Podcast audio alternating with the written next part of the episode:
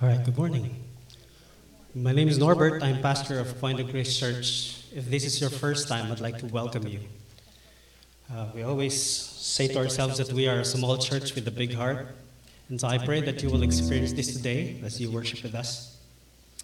Um, I hope you have your bulletins with you. Um, at the back of the bulletin, we have all the uh, advertisements for Facebook, our Facebook page. Um, where you could give if you want to give our announcements. And then we have the schedule for ISG. ISG is our Iron Sharpening Group. We do, uh, on the weekdays, every night we do Bible study so that we can sharpen each other uh, about being so deep in the Word of God. That's what we do. And then in the middle of, if you open your bulletins, in the middle, you will find um, the passage for today. It's in Revelation chapters 2 and 3. And there's a little bit of tip about how to read this. And then there's the study guide. If you want to read this personally, or you want to study this personally, uh, we provide this for you so that uh, I pray that this will greatly benefit your spiritual life and how you grow in the Lord. Let me start by asking you uh, sort of a serious, not so serious question. Have you ever wondered what makes a joke funny? Now, I, I know that there's a science to jokes that makes it funny, but I know, or what I know, is that if you didn't, didn't get it, it's not funny. You've got to get it. Now, there are words and phrases and connections and allusions that if you don't get the context of the joke, it's not a joke because you know, it's, it's hard to get that. Let me give you an example. These are Bible jokes, so this should be easy. First question Who was the smartest man in the Bible? Cool. No, the answer is Abraham because he knew a lot.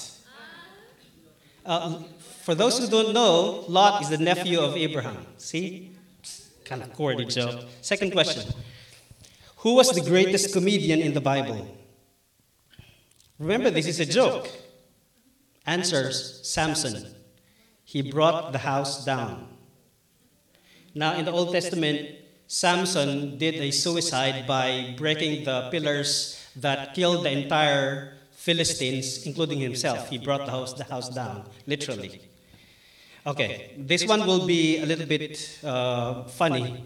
When is the first math homework problem mentioned in the Bible? Siret. Answer When God told Adam and Eve to go forth and multiply. Even if you're not a Christian, you should know this. Adam and Eve, go forth and multiply. All right, a little bit funny, um, and this would be the last. How do we know that Adam was a Baptist? All right, answer. Because only a Baptist could stand next to a naked woman and be tempted by a piece of fruit. Now that sounds funny to me. Now, my point is that the only way we can appreciate jokes is if we know the context, if we can relate to that. Reading the Bible uh, in general and reading the book of Revelation in particular is like reading a joke. You have to watch for the punchline, but you have to connect. Because if there's no connection, we won't be able to understand this. It's like it's like uh, watching a sequel. If you go to the last sequel, say for example the last um, installation of James Bond, if you go there, you might probably follow the storyline, but there are you know conversations and allusions that will hark back to the first James Bonds because there are sequels to that. So the book of the Bible is 66 books of the Bible. The book of Revelation is the 66th unless you read the first couple of books before that, you won't be able to get the joke in the book of Revelation. Now, the book of Revelation was written during the time when the churches, the Christians, were being persecuted by the Roman Empire. The Roman Empire demands worship, and the churches will either resist or they will compromise. Some Christians would resist. They will not worship the emperor, and they will be persecuted. So, in general, during the 90 AD, Domitian was the emperor. They, the churches, were heavily persecuted because of not worshiping the emperor. John was in fact exiled in an island at Patmos. It's a small island, about 13 square miles. It's just uh, a size of the southwest ranches, south of uh, Weston area. That, that small island. So he was brought to the island. He was sentenced to life in a solitary confinement because the emperor wants to silence his witness. The emperor doesn't want him to encourage the churches. If this John is one of the disciples of Jesus, he has a figure, he has a following.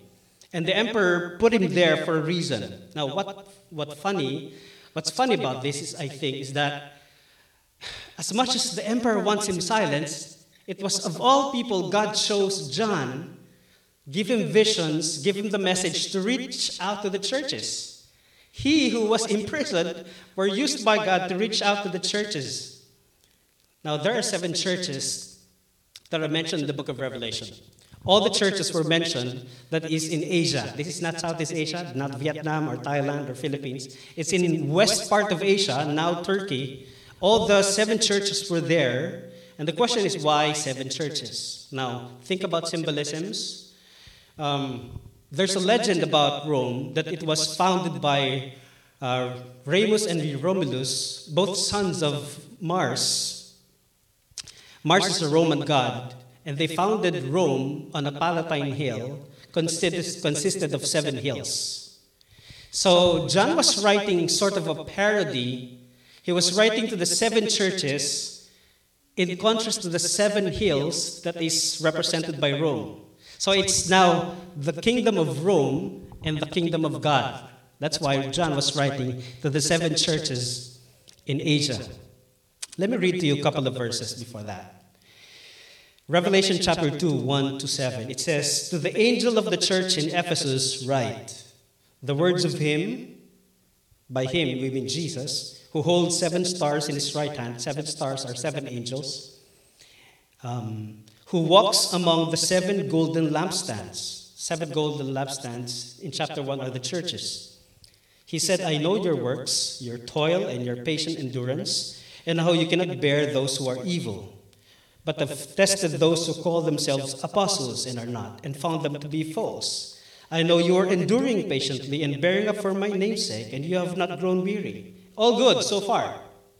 But then, verse 4, he said, But I have this against you. You have abandoned the love you had at first. Remember, therefore, from where you have fallen, repent and do the works you did at first. If not, and this is a big if not, I will come to you and remove your lampstand from its place unless you repent. Yet this you have, you hate the works of Nicolaitans, which I also hate. He who has an ear, let him hear what the Spirit says to the churches. To the one who conquers, I will grant to eat the tree of life, which is in the paradise of God. Kind of dense if you read this. Let me explain to you. Let me unpack this for you. There are words and phrases we just read and it forms an image of someone who was walking among the lampstand. Let me show you what the lampstand looks like. It says the golden lampstand. Do we have it? Uh, the golden lampstand is the menorah. It's not like the average lampstand that you have at home. This menorah has seven stems where the priest would light in each stem. This is only found inside the temple or the tabernacle. So when Jesus was saying the church is, represent, is represented by lampstand, he was talking about the menorah. And when this Son of Man was walking among the seven lampstand, you have an image of a priest going inside the temple or the tabernacle, and Jesus was that priest going inside the temple and the tabernacle, walking among the churches. So what gives what this gives us is a vision of what the church looks like. The church is exposed. It's not inside the tabernacle, it's not inside the temple. It is exposed to the world, lighting the Roman Empire, giving or illuminating the darkness of the world. Paul said, The God of this world has blinded the eyes of men. The world is dark, it's chaotic, it's randomly evil. There's corruption everywhere. But the churches the lampstand. We're supposed to illuminate. That's what he's trying to do, say. The lampstand was designed to illumine the temple. Jesus was that Son of Man walking among the seven lampstands. This is very important because at the very end of the sermon, we will mention this again. What this means is that we, the churches, represented by the lampstand, should be illuminating the world. We are supposed to be giving our witness to Jesus Christ. The world should know that you're a Christian. If the world does not know that you're a Christian, then there's a problem there. There's a disconnect. They will not get the joke.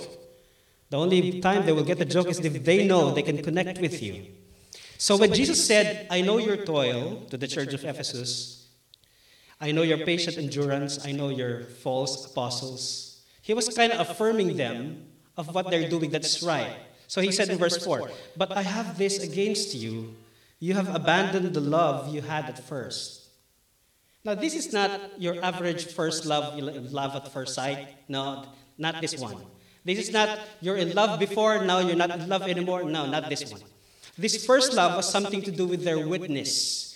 That means before they were so zealous about their witness, sharing their journeys of faith to their neighbors, their friends, and suddenly they're not speaking about it anymore. They have abandoned their first love to share their witness about Jesus Christ.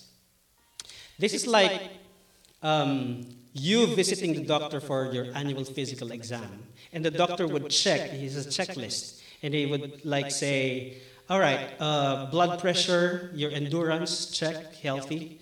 Your blood, your white blood cell, your red blood cell, your doctrine is healthy.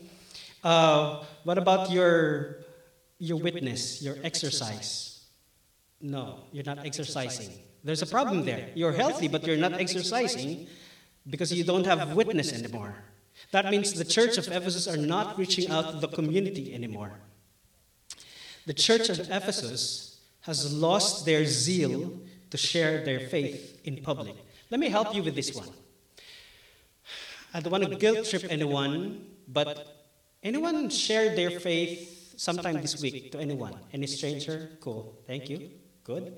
That's good. What about us? Okay, let me give you a quick tip. How do you do that? Maybe you're busy, I know. Uh, your, your, schedules are packed, or you're not meeting strangers, you're not meeting someone other than your friends. But, you know, when you're relaxing, you're on a break, when you're doing your, we're sitting on the throne doing your business, job number two, okay? Take out your phone, go to Facebook, go to Point of Grace Church page, like it or love it, and then share it to your Facebook personal page. Even if you cannot speak out, let your digital Facebook page speak out. So that when the people connected to your Facebook sees your post, they know that you have a witness. Is that good or not? That's simple. I think we have to take advantage of technology. He said in verse 7 He who has an ear, let him hear what the Spirit says to the churches. It's like saying, if you heard this, looking at the mirror, you know, do something about it. If you see something in your face, do something about it. But he said, To the one who conquers, I will grant to eat of the tree of life, which is in the paradise of God. Now, again, this is dense, but this gives us an image going back to Genesis 1, 2, and 3, the Garden of Eden. The Garden of Eden has two trees in there. One is the forbidden tree, you know that. Right? Atis. Yes? No, I don't know. And there's another tree, the tree of life. So when Adam and Eve ate of the forbidden tree, the fruit, they were barred, they were driven out from the Garden of Eden. Why? It is because if they come back and access the tree of life, they will be able to eat the antidote to death. God said, the moment you eat, you're going to die. The clock started. They are on the path of death. But if they go back and eat from the tree of life, it's an antidote. You remember Snow White? Anyone Snow White? Yes, you have kids. You know Snow White. The moment she ate of the poisonous apple, she died, comatose. She was lying down. And the antidote is the kiss of the prince. It's the same story, same idea. Adam and Eve were barred from the Garden of Eden so that they cannot have access to the tree of life. What Jesus is saying is that if you hold on to your faith, to the church at Ephesus, you will be given an access back to the Garden of Eden and be able to eat of the tree of life. It's not so much of eating of the fruit of the tree of life, but given an access to the presence of God. You will be reunited with the presence of God. This is awesome to me because it talks about so much about the Old Testament. Now, verse 5 it says, If not, I will come to you and remove your lampstand from its place unless you repent. Now, I must remind you, church, that our job is to witness for the world. The only reason why you're still here is because of your witness for the world. If we are not functioning as a lampstand, God will take away, Jesus will take away the lampstand. Look at this. Think about this. If you have a busted bulb in your house, will you replace it or will you not? You will just look at it and hope that someday it will run again. No, you're not. You're going to replace it. You're going to put something there that's new. So Jesus is saying the same thing. If your lamp is busted and you're not witnessing, I'm going to replace you. I'm going to take away the lampstand. I'm going to put something there. I suspect that the reason why you're still here, we are still here, is because God is not done with us yet. Amen? God has a purpose for our lives, individual lives. The reason why you're still here, there's so many people who passed away because of COVID. There are people who die every day because of accidents. Some people just, you know, healthy, suddenly heart attack. Why? I have no other reason. But the reason why we're still here from this verse is that God must have a reason for our existence. If we are not functioning anymore as a church, there's no more witness to our lives. We are not doing our purpose, God will take away our lampstand. That's what this is being said. Remember in chapter 1, God, Jesus said, I hold to the keys to the kingdom of death and Hades. He determines who lives and who dies. The reason why we're still here is because God has a purpose for our lives still. And I'm saying that if we are still preoccupied with earning more, saving up for the rainy day, excited to travel again more than doing what we're supposed to do, then think again. Purpose. Chapter 2, verses 8 to 10, another church, he said, To the angel of the church in Smyrna, the words of the first and the last who died and came to life. Now, there's only one who came to life and died, just Jesus Christ. He said, I know your tribulation. This is a very scary word for some. Every time you hear the word tribulation, there will be chaos, there will be killings, rampant, random killings, and all that. I know your tribulation at this time because they were being persecuted. Of your poverty, but you are not, but you are rich. And the slander of those who say they are Jews and are not, but are a synagogue of Satan. Now hang on. So, you know, the churches are mixed of Gentiles and Jews, but at that time, there are the Jews are tolerated by the Roman Empire. They're not being persecuted because they pay taxes to Caesar. The Christians, they choose not to worship Caesar. And sometimes their resistance is even greater than the Jews. So they are persecuted directly. And their Jewish neighbors would snitch on them. The Jewish neighbors would say, This, my neighbor is a Christian, arrest them. And so Jesus saying, Do not worry about that, I'll take care of that. He said in verse 10, Do not fear what you are about to suffer. Behold, the devil is about to throw some of you in prison that you may be tested. And for 10 days you will have tribulation. Be faithful unto death, and I will give you the crown of life. A while ago, eat from the tree of life, now is the crown of life. Now let's make it easy. The church Smyrna, if this is a annual physical exam, is doing okay. They're healthy, they're perfectly fine. To the point that they're fine, that Jesus is saying, you're, you're fine and you're healthy, I'm going to give you a test. Some of you will be thrown in prison. And the Bible said that God does not throw them in prison, it's Satan who will throw them in prison. They're so healthy that Jesus has decided to put them under a test, a tribulation. Now, this is my beef about this one. Here in the United States, our understanding of what uh, an ideal Christian life is healthy, wealthy, and comfortable. See, that is not the gospel. That is the American dream to be wealthy, healthy, and comfortable. When you read the Bible and you say, What should be my Christian life? When I pray for blessing, what should I expect from God? Healthy, wealthy, and comfortable. That's not the gospel. That is not the promises of God. That is the American dream. All right, there's this book. It became a bestseller and now still a popular book written by a pastor in Texas, Houston. It's entitled Your Best Life Now Seven Steps to Living Your Full Potential. And it seems like this book is saying that the ideal Christian life is a life that is healthy, wealthy, and comfortable. But I'm here to say that that is not what, what an ideal Christian life should look like. That is not the gospel. when we say to each other, God is good all the time and we are blessed, what do we really mean by that? What I think we mean is that I'm healthy, I'm wealthy, not really wealthy, wealthy, but I'm okay, and I'm comfortable. That's what we mean. When we say God answers prayer, it, it means that God has answered my needs. That's why God is, is good all the time, because He answers my needs. But then you read Matthew chapter 5, and it begins to define what blessed means, it will say, Blessed is the poor, blessed is the hungry, blessed are the unpopular, blessed are the victims of injustice, blessed are the merciful and peacemakers, but they are persecuted. It is that God is good all the time. It's that God answers all our prayers. This is not the average blessing that we have in mind. Can you imagine the church in Smyrna and Jesus telling them that I will, Satan will put you in prison and there's a huge possibility that you will not survive in prison. That if you pray in prison, rescue will not come. And still, you can say to each other, God is good all the time. Can you imagine this? So, say for example, we're Church of Smyrna. We're thrown in prison, we are blooded, everyone. And then we say to each other, Eric, God is good all the time. We are in prison and we say, God is good all the time. Why? Because God is good all the time. It's not dependent on your circumstances. God is good all the time, is God is good all the time, regardless of whether you're in prison or not in prison, whether you're healthy or sick, God's still good all the time. His goodness never changes. Would you say amen to that? Are we still friends? I'm just checking. I'm just checking. Because this is really hard to understand. Jesus is giving them a warning.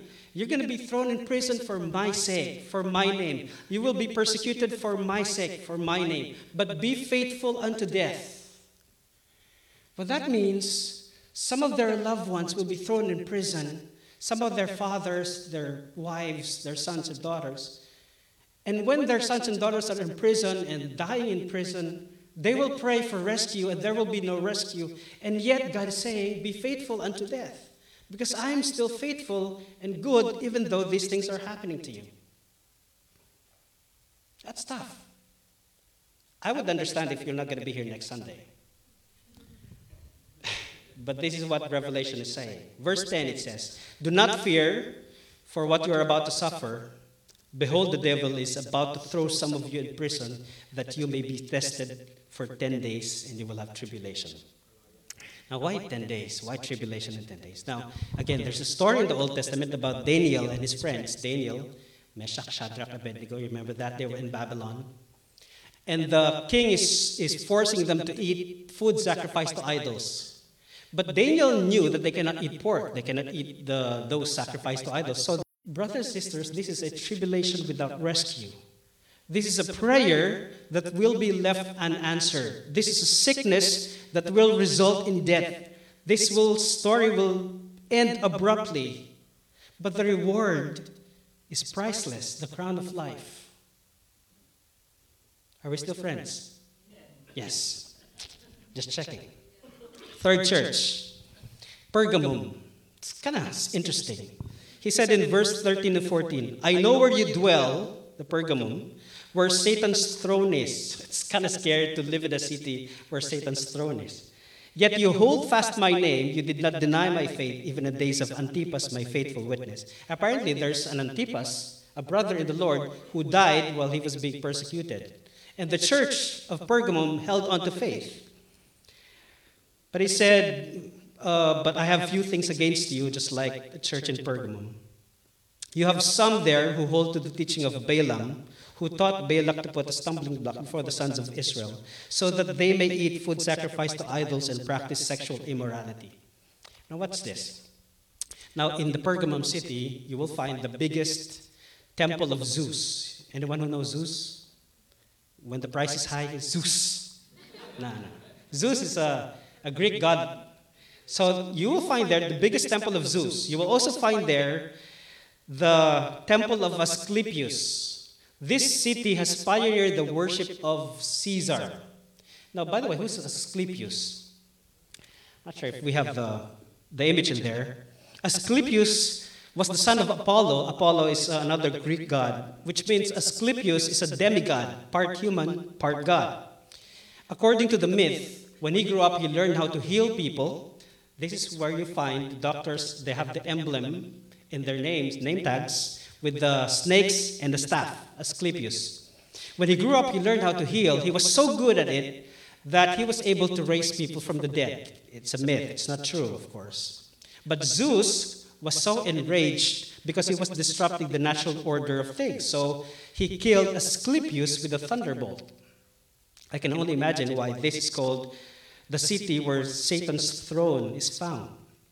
Now, there are multiple cities in this, multiple temples in the cities, which means the city is very idolatrous.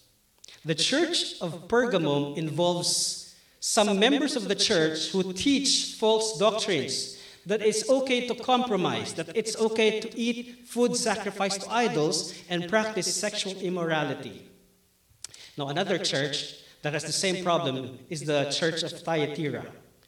They have another false teacher by the name of Jezebel. Both Balaam and Jezebel were found in the Old Testament. Now, Balaam is a wicked wizard. Jezebel was a wicked queen. Just so you know, please do not name your children Jezebel or Balaam. Bad thing, okay? Both have bad reputation. But they were taken as a representation of false teachers in here because they were teaching Christians to compromise. Now, what's interesting is that Apostle Paul already mentioned about this and settled this issue about food sacrificed to idols in Corinthians. He wrote to the church at Corinthians that if you get invited, if you, part of this group, get invited by a friend that you cannot refuse, you go into the temple of Zeus, or temple of Diana, or temple of Asclepius, and you eat and you drink and you practice sexual immorality because the temple, this is very interesting. We do not have that right now. Here in the church, what we do is we sing, we clap our hands, we raise our hands, we pray. That's what we do. We listen to the sermon. The worship of, you know, the idols in here involve eating, heavy drinking, as in heavy drinking, and sexual orgies. So that's different. So if you're a Christian, you get invited in the temple, you eat, you drink heavily, and you and you you know have a coitus relationship with the temple prostitutes. And then on the weekend you go to church and you participate in the Lord's Supper. Paul is saying it's a no-no. You are compromising your faith. That's what Paul is saying here. You cannot do that. Now, the churches at Pergamum and Thyatira have to make a stand. They have to resist the false teachers. Let me move on to the church in Sardis, Revelation 3 1 to 3. Jesus said, I know your works. You have the reputation of being alive, but you are dead. Ouch. Has anyone told you that you look so alive, but you look so lifeless too? No? Good thing. Now, the church of Sardis, not Sardines, church of Sardis are alive, but they are really dead. Dead as in comatose, dead, not moving, dead. Which means they have a reputation for being lifeless. What this means is that the church in Sardis is like the church in Ephesus. They have lost their witness. The community know they're there. The community knows who they are, but the community doesn't know why they are there in the first place. That means they show up on Sunday and then they disappear on weekdays. I mean, where are the churches here? Where are the Christians here? I don't know. That means they do not represent Jesus anymore. And to them, it was a choice. Oh, why is that? Why is that happening? Because they are intimidated. They wanted to be anonymous. Why? Because if they speak up their faith, if they witness, if they say, I'm a Christian, the Roman government eyes will be on them and they will be persecuted. They don't want that. Okay? They have business dealings, they don't want interrupted. They have jobs, they don't want interrupted. They don't want their lives to be interrupted by the Roman government, forcing them to worship the emperor. That's why they keep quiet. They want to stay anonymous. You know, I'm looking at the church right now, and I see the same in comparison, our church right now. And this makes me wonder if the Black Lives Matter movement, if the LGBT community, if the Antifa Antifa, if the other far left groups can speak their minds and opinions on social media, why can't we? Why are we so intimidated? I mean, this is a country that our rights are protected. Why are we so intimidated? If you cannot say in public, at least put it on Facebook, put it on Instagram, put it on Twitter. They can bash you all they want, but they cannot hurt you. Yes? No, what, what's Twitter, Pastor? I don't know. uh, Revelation chapter 3. He said, Remember then what you have received and heard, keep it and repent. If you will not wake up, I will come like a thief, and you will not know at what hour I will come against you. The warning is, is very stern, but the reward is priceless. He will come like a thief. In verse 5, he said, The one who conquers will be clothed thus in white garments, and I will never blot out his name out of the book of life. I will confess his name before my Father and before his angels. That means at the very end of the age, if we hold on to our faith, like the church here, Jesus is saying that he will recognize us in front of the Father, in the presence of God. See, this is giving me a choice. I would rather be canceled here on earth among the people that I don't know and who don't care about me than in the presence of God. Church in Philadelphia. Jesus said something very different here. Now, the church in Smyrna, you remember, Jesus said, You will be put in prison, you will be persecuted. What's interesting is, is in church in Philadelphia, Jesus said differently. He said in verse 10, Because you have kept my word about the patient endurance, I will keep you from the hour of trial that's coming on the whole world to try to those who dwell on the earth. Why is that? Why is it that the church of Smyrna will be persecuted and the church of Philadelphia will be spared from persecution? Now, the Bible did not explain. Who would like to be in the church of Philadelphia? I myself want to be there. I don't want to be with the church of Smyrna. I don't want to be persecuted. No, God never explained the reason why. But He said, I will keep from the hour of trial that's coming on the whole world. Does that mean that God loves us differently? Does that mean that God loves us not equally? No. The love of God is the same for all of us.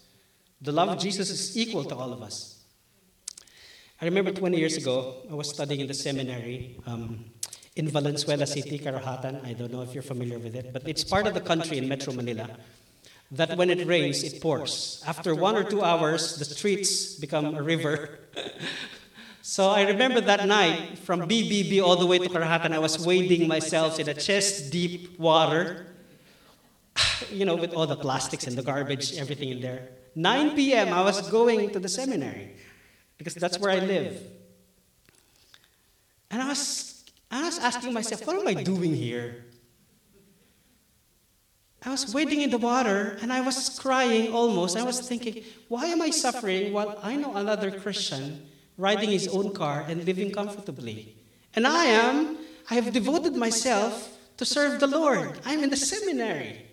Why is that happening? I was, you know, I was having self pity at that time. I was asking the same thing the church of Smyrna would probably be asking about the church of Philadelphia. Why are we suffering in the church? It's just a couple of miles away from them, will be spared from the hour of trial. Remember this this letter, the book of Revelation, will be read to all the seven churches so they know what's happening around. And you may be doing the same thing. You may be saying, Why am I having this problem and my brother here is not? Why am I sick and she's not? Why am I going through this trouble and they are happy on vacation? You see, we cannot compare our lives. We are on a spiritual journey, we're different paths. God is, is dealing with us differently, that's why. And there's no explanation why you have what you have. But, but I must say this it's not about what you did or what you did not do, it's about God's design for your life. And I'm very sure that you have this because you are fit to do this. And you can say, No, Pastor, I'm not fit to do this. I'm not ready for tribulation. Well, God knows your capability. And apparently, for the church in Philadelphia, Jesus saying, I'm going to keep you from the hour of trial. He said in verse 11, though, he said, I am coming soon. Hold on to what you have so that no one will take your crown. Hold on. Apparently, from the first church up to the time here in Philadelphia, he's saying the same thing. Hold on. You know, be still. Keep on doing what you're doing. To the church in Laodicea, this is the last church. Kind of fast in here. Verses 15. He said, I know your deeds, that you are neither hot nor cold. I wish you were either one or the other. So because you are lukewarm, neither hot nor cold, I am about to spit you out of my mouth. And you say, I am rich.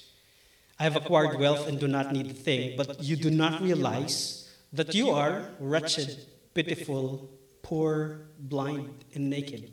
I have an image in my head, a homeless person the church in Laodicea is saying, We are well off, we are economically okay, but in the mind of God, they are homeless, blind, poor, naked, pitiful. If you look at, look at the map, there are two other cities beside the city of Laodicea. One is Hierapolis, second is uh, Colossae. The city of Hierapolis boasts for their hot springs. People go there to get rid of their sickness, to have some sort of uh, refreshment hot springs. The city of Colossae boasts for their cold springs. They have the best springs, like, like the one we drink here in, in Florida, Zephyrhills, maybe. Okay? So, what they do, because the church in Laodicea doesn't have a water source, they would build pipes that will go from one end to other. The, the problem is the pipes get dirty, became putrid. So when the water travels from Hierapolis or Colossae, it became putrid and dirty and lukewarm. And when it gets to Laodicea, it's not drinkable anymore. That's why Jesus said here, I'm going to spit you out. You're not fit for drinking. It's not because they lost their zeal, their love for God. It's because, again, they've lost their witness. They're not flavorful anymore. Remember Jesus saying, You are the salt and the light of the world. A salt is meant to be salty. If your salt is not salty, there's a problem there. It must be talcum powder. It's not salt. You throw it away. Don't eat it. We're supposed to be salt, salty, flavorful. If we're not providing that taste anymore, then there's no purpose for us. If we are saying, God, Jesus saying we are a lampstand and we are busted, and Jesus will replace us. This is the same message to the church of Laodicea. So they too, like Ephesus, have lost their witness. And what I find ironic is this, is that they are having the identity crisis. They don't know who they are anymore. They're neither hot nor cold.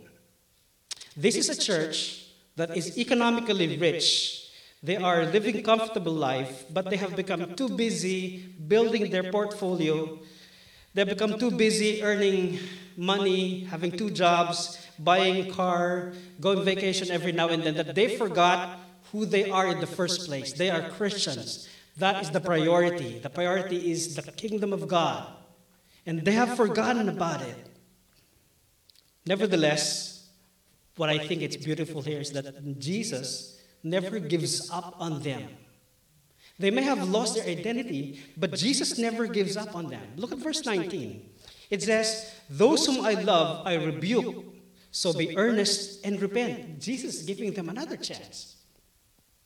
Rebuke and discipline come in many forms, by the way. There's this guy by the name of C.S. Lewis, one of the greatest minds in the 21st century. And he wrote this in his book, and I quote Pain insists upon being attended to.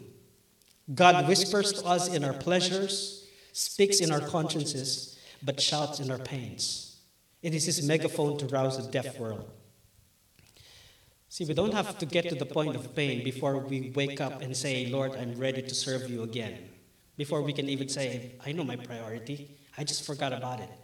I pray that we, we will not be put in that kind of situation. And then in verse 20, he said, Here I am. I stand at the door and knock. If anyone hears my voice and opens the door, I will come in and eat with that person and they with me. Very interesting. Now, this has nothing to do with receiving Jesus Christ in your heart. It's nothing to do with that. Remember, he's talking to the church. They have Jesus Christ in their hearts. But this image talks about something else. You remember Zacchaeus? Yes? This guy is a tax collector. That's right, he's small, but he's wickedly smart. He knows how to earn. He's a tax collector, which means he earns money by stealing from people and making Rome rich. That's why he's a social outcast. Nobody wants to be friend of Zacchaeus. Nobody wants to be with him. See, in the culture of the Jews, eating with a person is a sacred thing. You don't just eat with anyone, you don't eat with strangers, you eat with someone who you really love and care for. Eating with the tax collector is not normal. Jesus is always accused. Why do you always eat with tax collectors and prostitutes? Because it's supposed to be sacred. And Jesus is a teacher. He's not supposed to be mingling with shady people. Zacchaeus was a shady guy. He's a tax collector. So when Jesus was on his way to Jericho, he saw Zacchaeus on the tree. He was short. He was up on the tree. He was looking at Jesus. Jesus said, Zacchaeus, come down. I'm going to stay in your house. I want to hang out. I want to eat with you. Zacchaeus didn't have to pull some strings or to buy off Jesus so that he could come to his house and eat with him and share a meal with him, with him or stay with him. Jesus volunteered himself. Why? Because Jesus is seeking Zacchaeus. Jesus loves him. Jesus never gives up. Imagine it's you. Imagine Jesus is behind your door and you see the people and you see Jesus knocking and saying, Eric, I'm here. Eric, I'm here. I'm just picking on Eric. But saying, I'm here. Would you say, uh, I'm busy. Please come back. Or would you say, ah, I'm scheduled to go on vacation. Please come back. Or I'm busy right now, we're eating. Please come back. Or would you open the door and with excitement welcome Jesus, dine with him? So, see, this is a choice we have to make. And Jesus is saying, You know, I love you. I know that you don't want me here because you're busy with your life, but you cannot do that forever. Do not forget, I'm the reason why you're here. The priority is the kingdom of God. You are here for a purpose. You are a lampstand. You are the salt and light of the earth. You cannot just do what you want, do what you please. So when you get to the church in Laodicea, he's at the door. What's funny here is to the church of Sardis, he said, I will come like a thief. You don't expect, nobody knows. To the church in Philadelphia, he said, I'm coming soon. It's very near. But to the church in Laodicea, he said, I'm already at the door, knocking and asking you to open the door for me. See, Jesus Christ, if He is really the Lord of all, and He said, All authority has been given to me on heaven and on earth, what this means is that if Jesus reigns on heaven and on earth, He's not a God from a faraway galaxy out there. It means Jesus is here with us, walking among us, reigning and ruling. Let me point you to chapter 2, verse 1. Here again, to the angel of the church in Ephesus, write the words of him who holds seven stars in his right hand. And what's happening to this guy, Jesus Christ, who walks among the seven golden lampstands? Jesus is with the church. He never left. They just can't see him right now, but he never left. We cannot say, I have plenty of time. I can do whatever I want. Besides, he's not coming back anymore, or he's not coming yet. You don't know that. Maybe today he will come. He didn't say any day.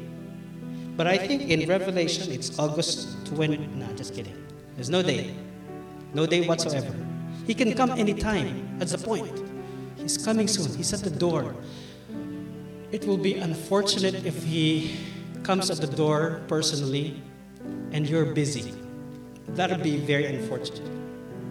If he rules the heaven and the earth, that means I will have to live my life like everything is under control. there will be wars and famines and pandemic and deaths and accidents and random whatever. There will be cancellation, there will be BLM, there will be any form of persecution, but it doesn't matter because God is in control. He reigns. I will, which means I will redeem every minute of my life and I will dedicate it to worship Jesus and to follow Him. That means my life will be characterized by purpose. My life will be characterized by priority. There's no more sleeping under the tree like Juan Tamad. I mean, Jesus is calling us, hold on. Now, I don't know about your spiritual journey, about your personal journey. Some churches will be persecuted, some churches will not be persecuted. Other Christians will have a comfortable life and we can protest.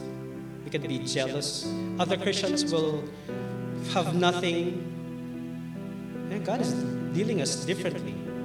But here's the thing Revelation 1 3, He said, Blessed is the one who reads aloud the words of the prophecy, and blessed are those who hear and who keep what is written in it, for the time is near. The word for us today is that the time is near. Think about it. Let's pray.